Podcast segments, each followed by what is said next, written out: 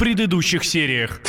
Ты у нас эксперт по США. Расскажи, почему правительство не работает, почему люди сидят по домам без зарплат, у них, видимо, высвободилось огромное количество времени, денег при этом нет, но повеселиться-то их хочется. И вот они как умеют, вот значит... Такое вот бесплатное веселье. Бесплатное, да, такое вот порукоблудить хотя бы, ну, на худой конец. Рукоблудить. Какое слово-то красивое. В Америке обязательно, значит, в письме спрашивают женщину о разрешении секса. Это что за глупость? Но это, кстати, очень джентльменский. Чтобы быть в тренде дворяне. Общеевропейском. А не хотите ли вы, мадам, позаниматься со мной сексом? И да, нет, галочку причем поставил. Причем и жена у мужа может тоже. Может быть. Госдума рассмотрит законопроект о запрете на продажу алкоголя и табака в обыкновенных продуктовых магазинах. Согласно планам автора закона, подобный товар будет продаваться только в специализированных бутиках. Да, ты представляешь, где-нибудь там под городом Курган, алкогольный бутик, там, где продается пиво и водка рублей за 150. Бутик? Ну, бутик, конечно. Если молодежь хочет выпить, мы прекрасно понимаем, да. Они найдут способ. Конечно. Они попросят старших братьев, там каких-то просто старших друзей и так далее. А в чем смысл? Мы за последние 10 лет вдвое упало количество употребления алкоголя на душу населения в России. Пару самых вот лютых сообщений. После услышанной мотивации депутата на ум приходит шутка. Современная женская депутатская молитва. Господи, дай сил купить в магазине или что, зачем пришел. Или пришла. Да, следующий шаг — это сухой закон. Все к этому идет.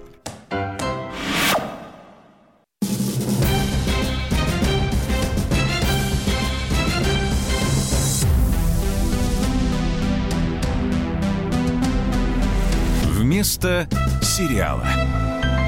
Чукча выступает на съезде. Товарищи, до Великой Октябрьской социалистической революции мы, чукчи, испытывали два чувства. Чувство голода и чувство холода. Теперь, после революции, мы испытываем три чувства. Чувство голода, чувство холода и чувство глубокого удовлетворения. Дорогие друзья, меня зовут Аббас Джума. Меня Митя Леонтьев.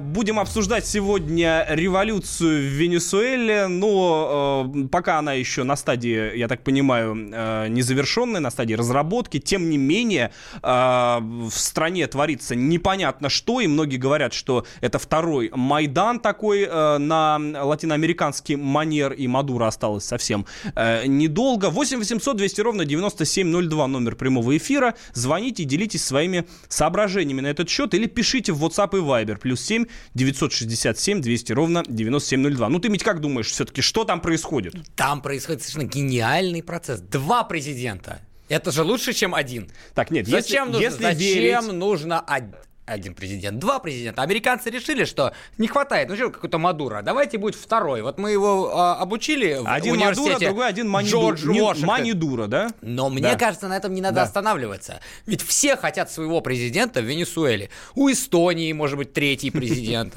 Эстонский, да, президент. Может быть, Киргизия захочет. Почему нет? Сколько, как ты думаешь, нормальное количество президентов для Венесуэлы?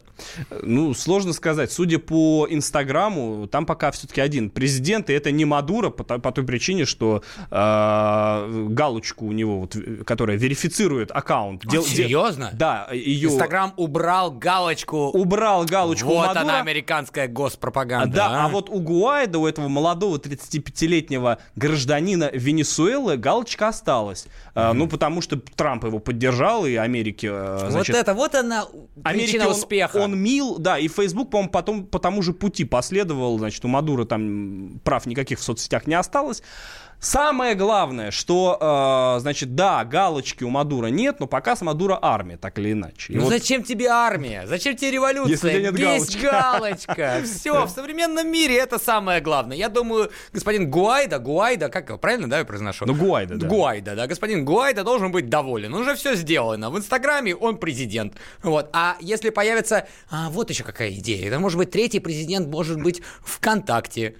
А четвертый, ну совсем грустный такой президент, грустный, старенький уже президент в одноклассниках. Ну вполне, главное, чтобы галочка была. Давайте, у нас вот, собственно, корреспондент «Комсомольской правды» в Венесуэле никак не может выйти на связь, видимо, значит... сложно, ну, да, со связью, и да, вообще совсем. Совсем. Сложно. Давайте послушаем, а что сказал непосредственно житель Венесуэлы о происходящем. Лобуэ,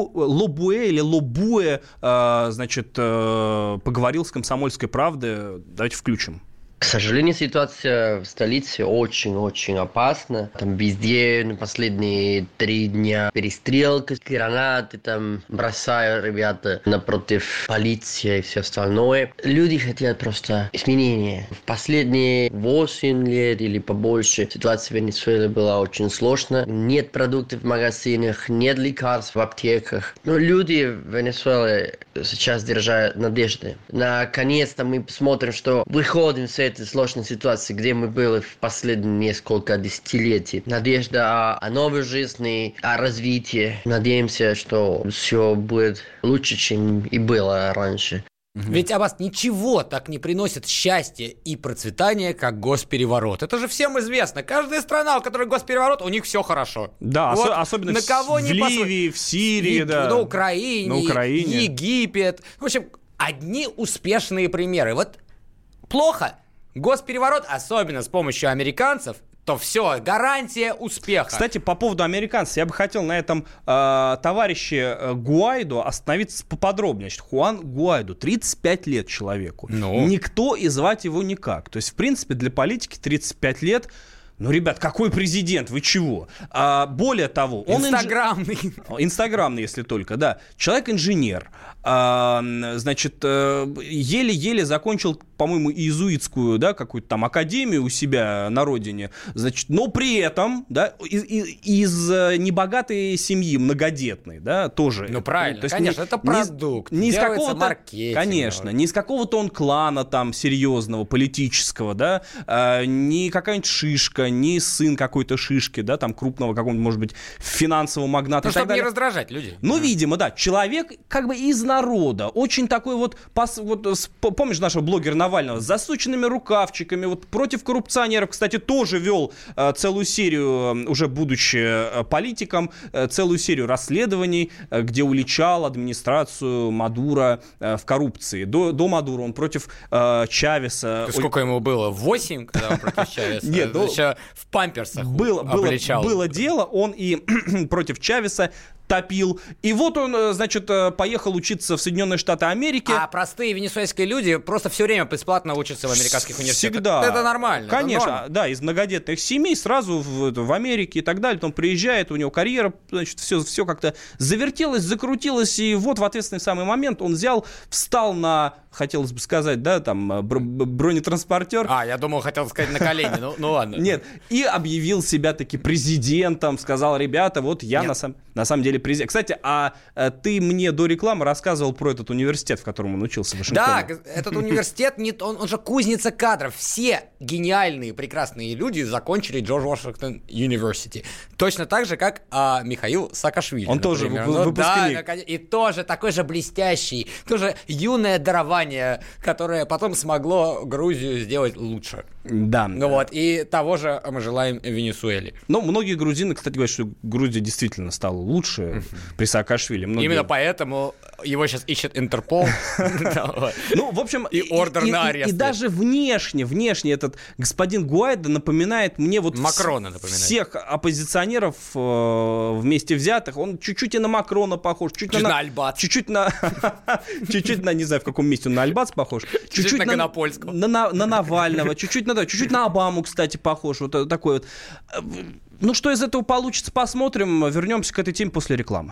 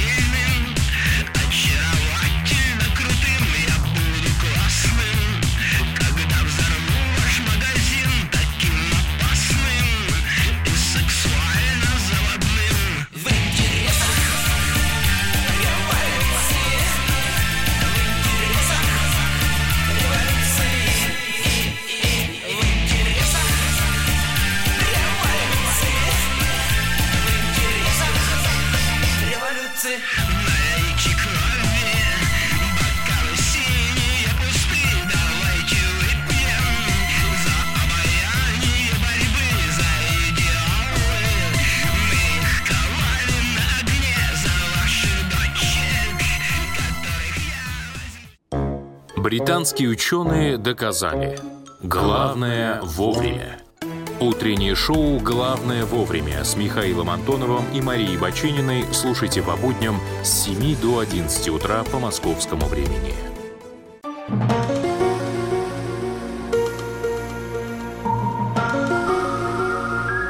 Вместо сериала.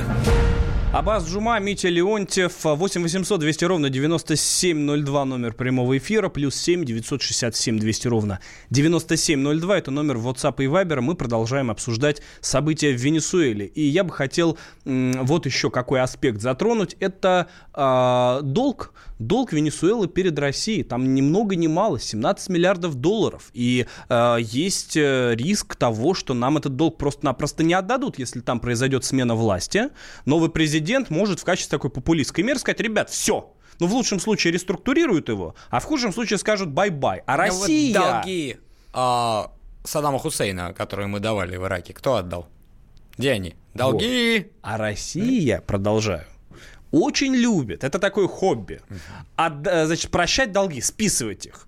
Я уж не знаю, за чей счет это происходит, можно только догадываться. Но, тем не менее, формулировки крайне благородные, очень такие интересные, значит, и братскому народу, и там, я приведу сейчас прям цитату, в рамках инициативы по оказанию помощи беднейшим странам и так далее и тому подобное. Итого мы вообще с 2000 года списали более 140 миллиардов долларов. Зачем они нам? 140 миллиардов, господи, нафига? Пенсионеры. Вы чего? Зачем? Представьте ситуацию, когда ты какой-нибудь Вася в каком-нибудь городе, и ты должен 30 тысяч рублей, скажем, Сбербанку или ВТБ, вот, и ты говоришь: компания, помогите мне.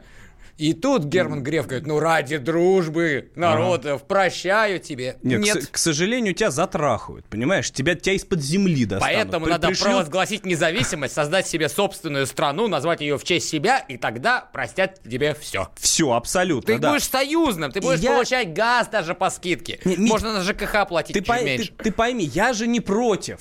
Суть в том, что долг, на самом деле, это тоже товар своего рода. Конечно. То есть сам по себе долг можно, например, обменять на какую-нибудь услугу. Если совсем безнадежная страна, она не может платить, ну, нечем просто-напросто, да? Можно с ней договориться на какой-нибудь взаимный проект, на получение, значит, доступа к каким-то там полезным ископаемым и так далее и тому подобное. Чем дольше платят, тем более зависимые, да? Конечно, правильно? Но зачем прощать? Ведь долг сам по себе – это рычаг давления. И тем более, почему мы должны прощать долги странам, которые в состоянии, ну, во всяком случае, были в состоянии, если говорим про Ливию, например, отдать этот долг. Вот как поступили западные державы, когда происходила деколонизация Африки. Значит, в 50-х годах появилась куча новых стран, да, они все были раньше европейскими колониями, и европейцы доброты души сказали африканцам: независимость, ради бога. А вот французы говорят: Мадагаскар, или там Мавритания, или Мали, все на М почему-то, вот, построили мы вам завод. Ну, для себя, конечно, построили. Или там железную дорогу. А это стоит вот столько-то. А это стоит вот столько-то. А если просчитать проценты, когда мы их построили, и с учетом инфляции, то они до сих пор выплачивают долг. Все бывшие африканские колонии, которые сейчас африканские государства, выплачивают долг европейским странам. Несмотря на то, что все было построено, по сути, на их крови. И это люди, которые которые так любят несчастных африканцев, которые рассказывают о том, как там голод и ужас. Вот мне пишет Галина Соколова: потому что мы, россияне, миролюбивые, капсом, большими буквами, хорошо воспитанные и, снова капсом, умеющие сострадать, а деньги – дело наживное. Ну, вот так, да, действительно, наживное. Да, особенно, когда не свои деньги отдаешь, вообще очень наживное. Да. Жалко, что только к чужим, а к своим матпомощь в 47 рублей, ибо не хрен баловать, пишет ей в ответ Марина. Значит так, нам пишут: в пику США Россия должна добиться самопровозглашения президентами еще двух-трех оппозиционеров. Я и говорю, а почему два? Если два, то может и три, и четыре, и пять, или шесть. Можно, знаешь, что сделать? Можно сделать, вот реально, вот демократия. Так. Каждый венесуэлец станет президентом. Но мы признаем всех президентами. Сколько там? 60 миллионов человек? 60 миллионов президентов. И каждый может себя назвать. Вот только кто будет отвечать каждому за... галочку в Инстаграме. Слушай, это прям как предвыборный все лозунг. Президенты. Предвыборный лозунг. Слушайте, Мить, вот, гениально. Я готов помочь Венесуэле. Вы все будете счастливы, вы будете жить точно так же, но зато все будете президентами. В свое время Жириновский всем бабам по мужику, а у тебя, значит всем по президентству. В эпоху постмодернизма, да, всем президентам по галочке. Да, и всем галочкам. Каждому венесуэльцу по галочке. Супер, мне очень нравится. Значит, давайте так. Если все будут президентами, кто будет отвечать за бардак в стране? И... Никто. Замечательно. Все будут президентами, никто ни за что не отвечает. Зато все довольны. И все танцуют, в общем. Да, пьют текилу. Знаешь, может быть, все президенты и один вице-президент, которого будут говорить: вот ты урод, не соблюдаешь наши законопроекты. Как бы не получилось, вот как в случае с Россией, да, что проходит время и задаются вопросом, а чё люди такие бедные? Давайте переходим к другой теме, в общем. Меняем тему. Значит, мега-срач, так это принято сейчас называть? Мега-срач, это очень культурно с твоей стороны. Ну, вот так это на интернет-сленге называется. Мега-срач, Чубайс и Захарова. Значит, поругались в Фейсбуке. Что уже, то есть как бы вот у нас глава госкорпорации и пресс-атташе Министерства иностранных дел. Казалось бы. Поругались в Фейсбуке, что уже абсурдно. В каком мире мы живем? Ну, расскажи детали, о чем они там поругались? Ну, вот так вот. Значит... Чубайс написал, что у нас очень бедная страна. Ну, то есть почему бедная страна? Люди очень бедные. Вот. Потому что, объяснив это расточительностью граждан. Расточительностью, это, да. Я здесь, ты сейчас потом расскажешь, чем ответила госпожа Захарова, но это же уникальный совершенно человек с уровнем топовой рефлексии. То есть это человек, который придумал ваучерные системы, который... раскрутил инфляцию в начале 90-х, и все сбережения Советского Союза и все то, что у людей было на сберкнижках, просто исчезли. И этот же человек говорит: расточительность граждан. Просто топ. Да, слишком жируете вы, господа россияне, надо бы поясочки-то подзатянуть, ибо нефиг. На что ему Мария Захарова ответила, цитата: «А вот почему значительная часть населения живет бедно или очень бедно, хотелось бы узнать у человека, десятилетиями являвшегося членом правительства и топ-менеджером ключевых направлений отечественной экономики». А вопрос резонный, очень резонный. Он тебе ответит, он спас от ужасов Советского Союза весь российский народ. Именно поэтому в 1998 году в Россию ворвался кризис, когда он занимал не последние... Ну, он-то не виноват, он хотел как лучше. Посты. Ну, да, он работал, он старался, не получилось. Да, было очень много ошибок. Там же советская гниль вся, понимаешь? Да, как ее вычищать? Лопатой нужно, это советскую гниль. Там целые горы советской гнили были. Конечно, да, и, конечно, расчищая, могли что-то упустить, что-то где-то. Ну, а вы, дорогие россияне, просто не жируйте, пожалуйста. Вы не тратьте деньги так, как вы их тратите. Да? Но на этом диалог между ними не закончился. Да, диалог совершенно не закончился. Там из плоскости глобальной политики они, опустились просто в перепалку. Значит, Чубайс предложил сменить Захаровой, я так понимаю, деятельность, да, и встать на место Бузовой в ток-шоу «Дом-2». Это ток-шоу, не знаю, в программе, в реалити-шоу «Дом-2». И госпожа Захарова восприняла это как оскорбление, как понимаю. А зря. Ведь что мы знаем про Дом-2? Он делает потенциальных кандидатов в президенты. Понимаешь, согласен. Да? То есть, может быть, он наоборот пытался такой комплимент ей сделать. И не только не понравилось Захарову это, и ее лучшему другу Максиму Фадееву это тоже не понравилось. Давайте послушаем продюсера. Всем привет. У меня есть подруга Мария Захарова. И есть еще один... политический деятель, если так можно сказать, 90-х, да, который тогда такой реформатор, молоденький такой груздок, прям прибежал, сказал, как надо сделать, все сделал и все разрушил. Потом он разрушил РАО и ЕС, потом он разрушил сейчас нанотехнологии, смотрели его телефон, ржали всем офисом. Так вот, фамилия его Чубайс, не помню, как его зовут, но я помню этого светящегося, так сказать, рыжеволосого мужчину, который все время рассказывает сказки. такой кот-ученый, который ходит по цепи кругом. Так вот он, оказывается, теперь у нас еще и оскорбляет женщин. Господин Чубайс, извинись, ты же мужик или нет? Ну, извиниться он или нет, вопрос большой. Если все-таки Чубайс готов извиниться, предлагаем это сделать в прямом эфире радио «Комсомольская правда». Анатолий Борисович, звоните. Звоните. 8 800 200 ровно 9702. Вернемся после рекламы. Когда волной накрывает боль, уже не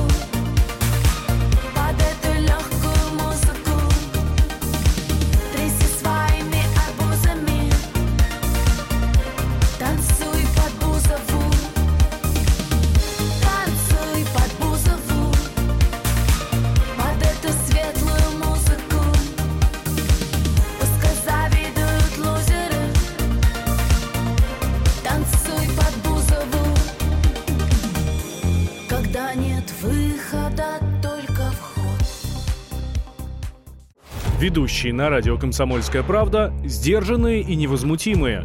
Но из любого правила есть исключение. Дай по морде мне. Встань и дай. Хочешь стекло такое? Давай. Он говно в эфир кидает. Ты несешь какую-то хрень. Мы расстреляем его из водяных пистолетов мочой. Самый горячий парень радиостанции в прямом эфире. Исключение из правил с Максимом Шевченко. Слушайте по вторникам с 8 вечера по московскому времени.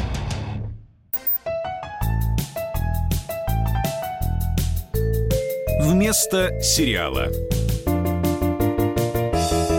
Аббас Джума, Митя Леонтьев, 8800 200 ровно 9702, номер прямого эфира. Ну и пишите нам по номеру +7 967 200 ровно 9702, WhatsApp и Viber у нас исправно работают. Вот я позволю себе зачитать пару сообщений. Так, у Чубайса еще и старший брат в телевизоре мелькает. Вы представляете, если они вместе за дело возьмутся? Они, как я понимаю, не очень общаются. У них разные взгляды на жизнь. Ну да.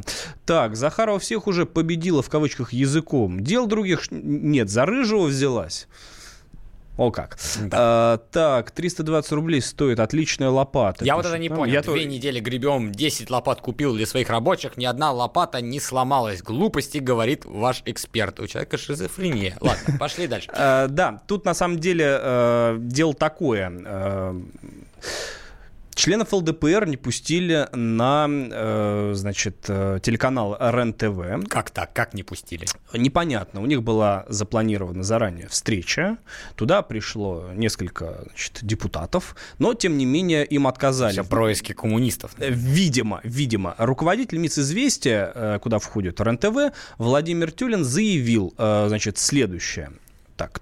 Исходя из внешнего вида гостей и исходившего от них запаха, было принято решение, что наиболее подходящим лицом для беседы с членами ЛДПР является руководитель службы безопасности, поскольку медицинского работника в этот момент в здании не было. Вот. Смешно. Смешно и грустно одновременно. У нас, но, однако, можем узнать, что там реально произошло. Из первых уст у нас депутат от партии ЛДПР Василий Власов на прямой линии. Василий, здравствуйте. Вот здравствуйте. То, что сказал господин Тюлин, это правда или нет? Вот что вы делали, на РЕН-ТВ, в каком вы были состоянии? Я понял. Значит, абсолютное вранье.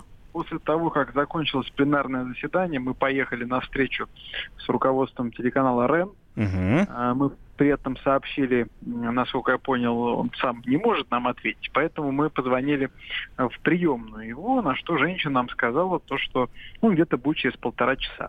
В итоге мы его прождали полтора часа, служба охраны нас не пускала, хотя, по идее, пока ждали, ничего не пили, правильно? Нет, конечно, так. Ничего не пили. А вы туда пришли на эфир, правильно? Нет, смотрите, мы хотели обсудить ситуацию, которая происходит с освещением в средствах массовой информации, в данном случае на телеканале РЕН, значит, представители ЛДПР. Почему? Потому что телеканала РЕН в государственного участия нету, поэтому они вот, помимо 70% у них вечно про инопланетян они начинают что-то показывать. Вот 30% решили показывать, значит, какие ЛДПР плохие губернаторы. Почему-то. Больше как бы губернаторов не существует, только вот ЛДПР, и только, оказывается, они плохие. Вот каждую неделю в данном случае... Ну, то есть осталось только сделать спецрепортаж о том, что губернатор от ЛДПр — это инопланетянин, да, с планеты Нибиру, да. Высадились во Владимирской области инопланетяне. У них вечно вот у телеканала РЕН вот такие новости. Ну да. Вот. Мы хотели уточнить, почему каждую неделю выходит 100% скорее всего заказной сюжет, примерно с одними и те же значит, тезисами про Владимирскую область, про Сипягина, про образование, про его... Ну, в общем, это они решили, в общем, с вами не связываться и охрану натравили. Мы хотели узнать, да. Ну, ой, алло. Да-да-да, слышно меня? Да-да-да. Да, обычно в данном случае всегда руководство абсолютно любых информационных агентств, телеканалов идет навстречу хотя бы на предмет разговора. Потому что, ну, мне кажется, когда приезжают 4 депутата Государственной Думы, можно хотя бы, сам уж... Это что-то да значит. Царь, а хотя бы, кто-то там из приближенных мог бы спуститься из замов и хотя бы просто пообщаться, поговорить, принять. Но в данном случае я, конечно, был удивлен, если впервые за, пусть и небольшую, но, 2,5 года работы в Государственной Думе, я вижу вот такое серьезнейшее сопротивление и нежелание абсолютно общаться. То есть то, что Владимир Тюлин говорит, это клевета, а вы собираетесь на него в суд подавать? Мы будем подавать в суд. Я обязательно освещу, эту ситуацию на 10-минутке на пленарном заседании Государственной Думы. Еще раз подчеркиваю, всегда... Если проводится какое-то расследование, оно может быть одно. Но когда каждую неделю про губернаторов ЛДПР, про депутатов ЛДПР... А у вас есть какие-то конкретные, может быть, партии, политики, которых вы подозреваете? Не могу точно знать, И обычно это все прослеживается. Мне больше всего интересно, даже государственные телеканалы не позволяют себе...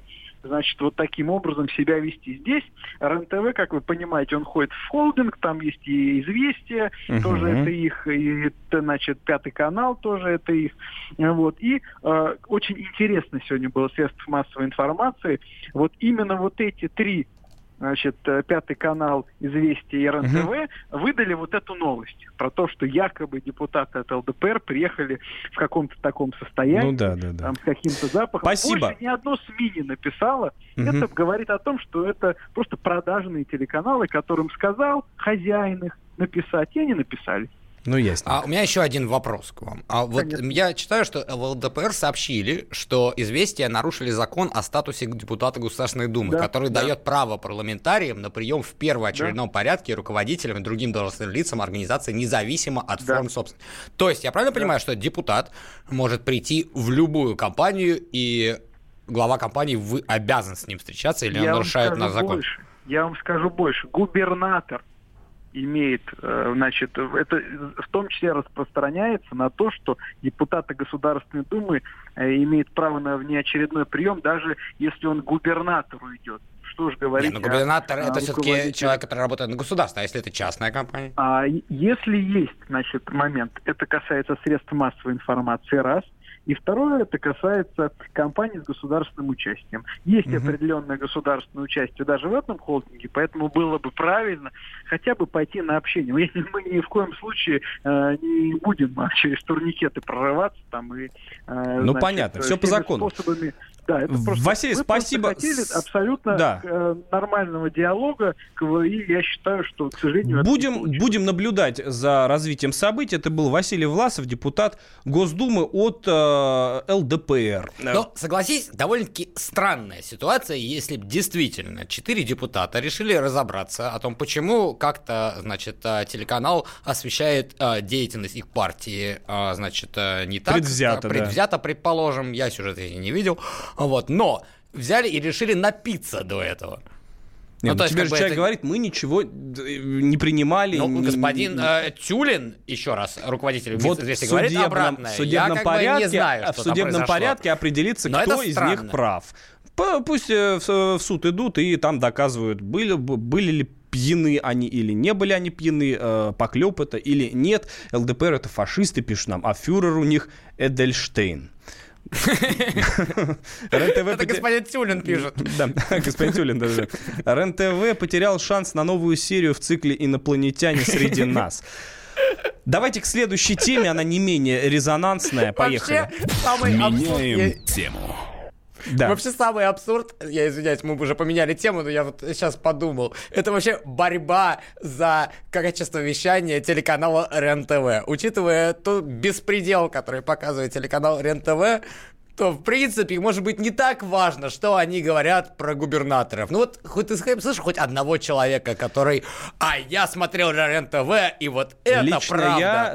Лично я на месте депутатов действительно не стал бы ни обращаться, ни обижаться. Конечно. Когда ты идешь, когда там, условно, какая-нибудь анти-ЛДПРовская кампания идет вслед за серией фильмов об инопланетянах, оборотнях и урдалаках, это ж фантастика, это должно даже как-то льстить, наверное, ЛДПР. Таким образом, РЕН-ТВ, вы как бы превращаете их в реальный нормальный канал. Ну, в том-то и дело, да. Я не хочу обидеть господина Тюлина. Есть еще инопланетяне тоже важная тема. Одна тема, хотелось бы, чтобы депутаты ходили не по телеканалам, а вот конкретно в приморскую школу, в которой недавно, по словам родителей, опять же, это все дело сейчас расследуется, но тем не менее, родители заявили, что к школьникам с лекции пришли местные авторитеты и рассказали им о том, как жить по законам АУЕ. Для тех, кто не знает, это такая вот... по законам зоны, в общем. Зоны, да. Это субкультура такая околотюремная,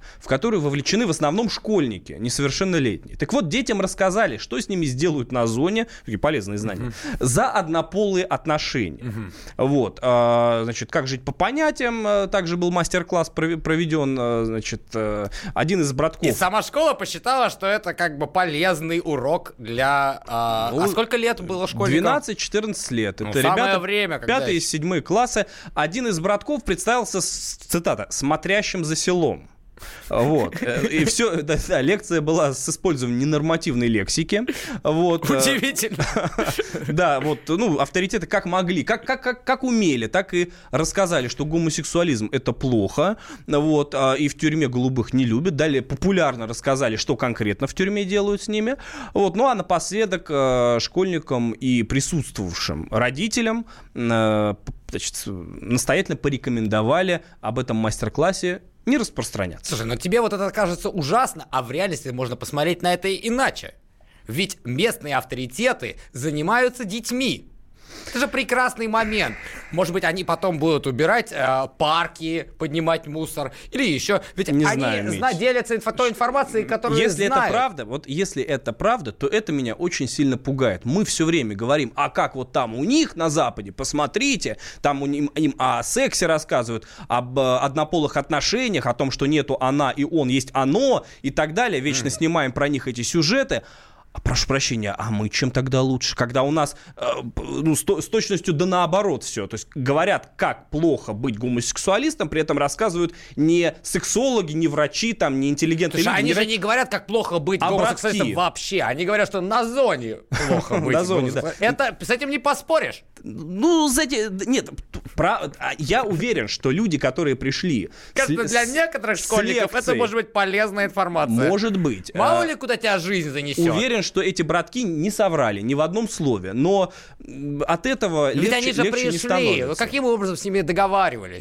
Объясните детям, помогите им. Ты оправдываешь это?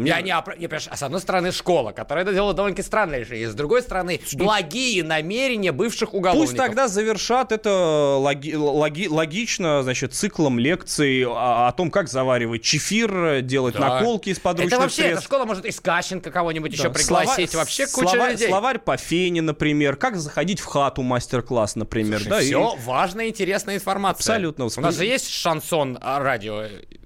Почему бы и нет? Они это все и рассказывают. Вспоминается мем такой, Леопольд, кот Леопольд. Ребята, давайте жить по понятиям. Вернемся после рекламы.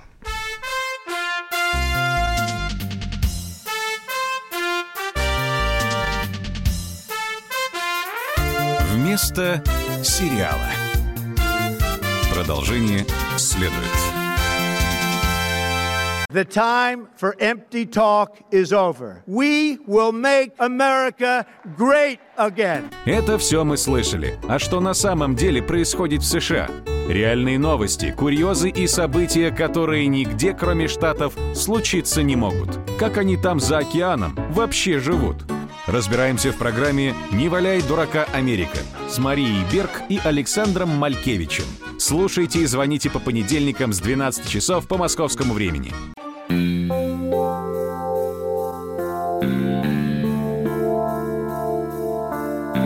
Вместо сериала.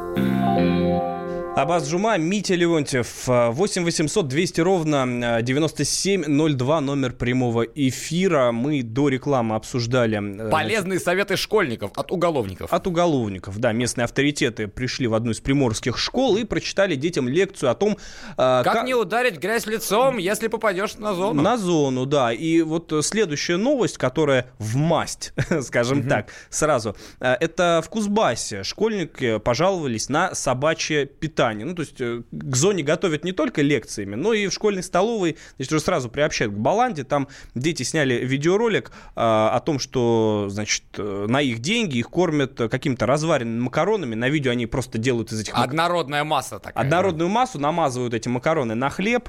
Там же скукоженное яблоко. В общем, вот так нас кормят в школе макаронами. Отдаем 60 рублей за какую-то фигню. Единая школьная программа. Это в ГОС. Да, то есть готовим будущих детей к Владимирскому Централу. Да, это вот такой пакетный, в общем, вариант. Да-да-да, то есть как бы, чтобы, знаешь почему? Потому что чтобы не шокировало, когда ты там окажешься. Подготовленный, да? Человек, конечно. Ты все уже как дома себя чувствуешь. Меня со школы это учили.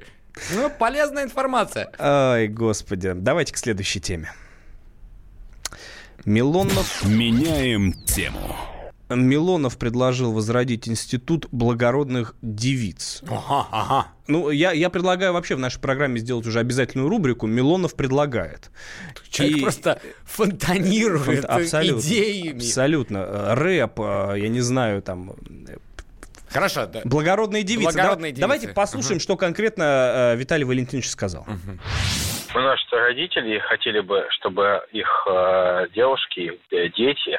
Девочки получили бы хорошее гуманитарное образование в институте, где не только учат вычитать и умножать, но и вести себя подобающим образом, где девушки воспитывались бы в благородных традициях, где татуированные в пирсингах Насти Рыбки, которые подрабатывают в свободное время проституции, не были бы в почете.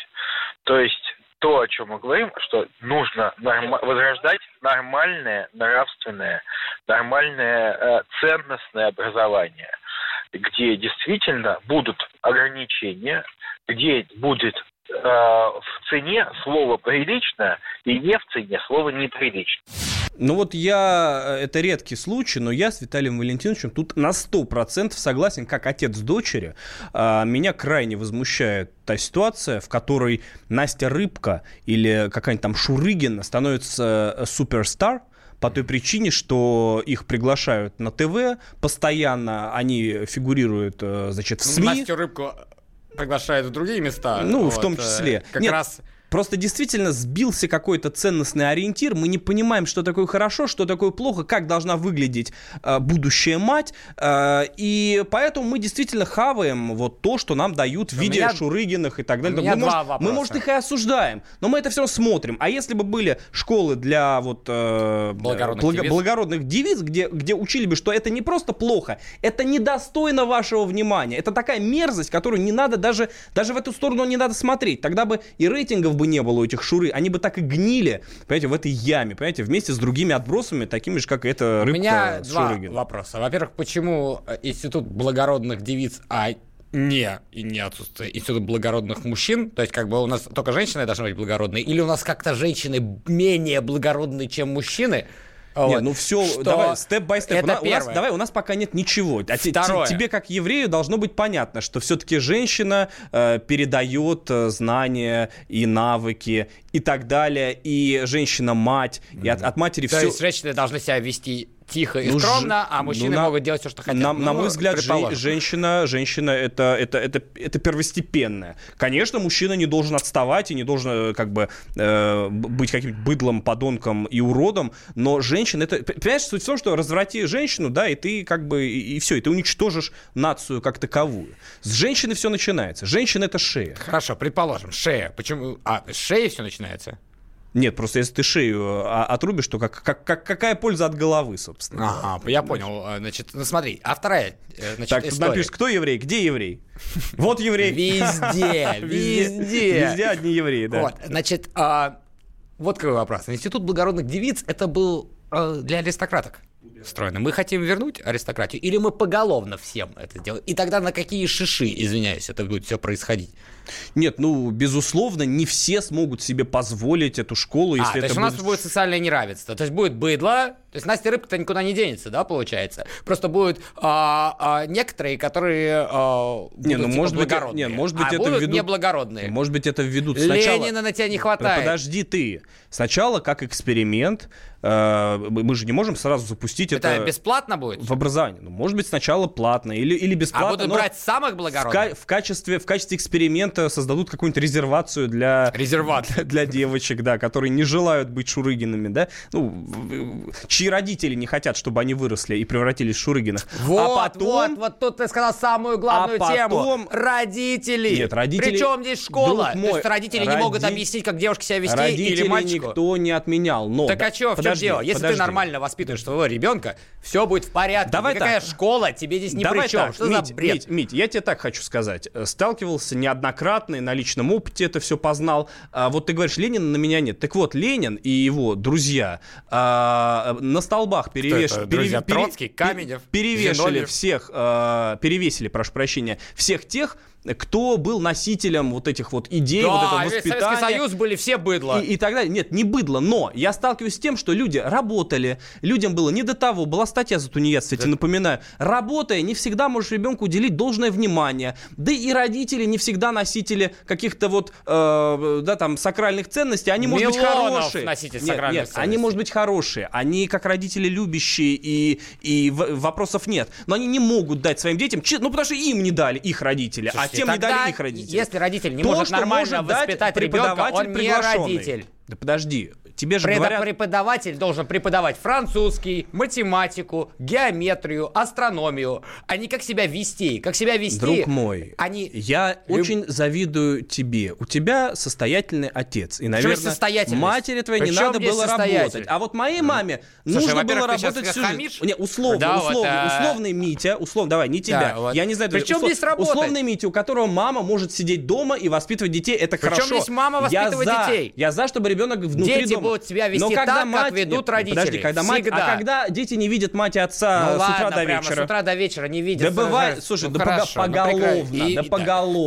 Тогда не надо рожать детей. Посмотри школы продленного дня. Если ты не можешь воспитать своего ребенка, не надо рожать детей. Иди, вот это да. Не надо, если ты не можешь, ты считаешь, что ты сам не можешь воспитать своего ребенка, ты не должен рожать детей. Подожди. Это твоя ответственность. Не надо, это ты сейчас... Это не школы какой-то или господина Милонова. В условиях, значит, демографического кризиса, ты сейчас говоришь криминальные вещи. Я тебя хочу сказать. Давайте просто в детдомах отдадим. Раз родители не справляются. Посмотри на продленки. Сколько там детей. И что? Этими детьми должен кто-то заниматься. У родителей не всегда получается давать ребенку 100% своего времени. Хорошо, когда есть мама дома или няня и так далее. Это не вычисление. 100% и даже 50% не получается иной раз давать своим детям. Не получается. Не получается воспитывать детей. В таком случае хорошо бы, чтобы на продленке дети не балду гоняли, а им бы рассказывали, что такое этикет, что такое хорошо, что такое плохо. А так они не знают, что такое хорошо и что такое плохо. А многие узнают об этом из интернетов. Многие узнают от этого в подворотнях, за гаражами и так далее. Простите за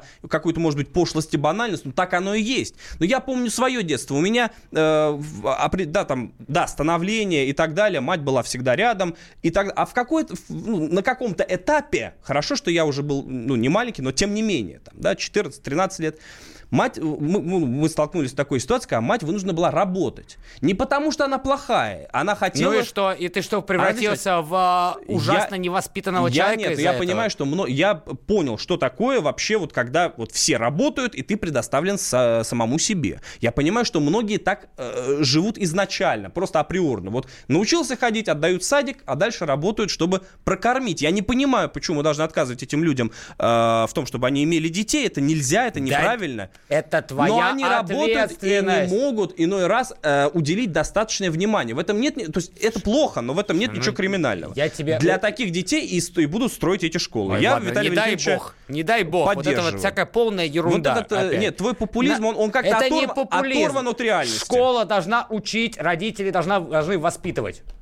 Вот и все. Вот это главная задача родителей. Это хорошая формула, больше но она не всегда работает. Больше нет никаких задач у родителей. Если она не работает, ты плохой родитель. По потребностям, от каждого по способностям. Это тоже здорово, но не всегда это срабатывает. Мы это видели. Хорошо. Лучше твоя формула отличная. Если бы она могла быть воплощена в жизнь, я только за. Двумя руками. У нас осталась 1 минута. Не получается. Очень быстро скажу. Не получается. Туристка пережила столкновение с тучной женщиной и оказалась при смерти. Ты представляешь, что... Я надеюсь, все в порядке с туристкой. Но представляешь, насколько тучная должна быть женщина, чтобы такое произошло? Я напоминаю эту историю с ожирением в армии. Так, может быть, не нужно превращать это в проблему? Может быть, это наш бонус такой, плюс. Пусть наши жирные ребята будут падать на врагов с неба, да, вот вместо бомб. И все, и мы будем победителями в любой войне. Аббас Джума, Митя Леонтьев, спасибо, что были с нами.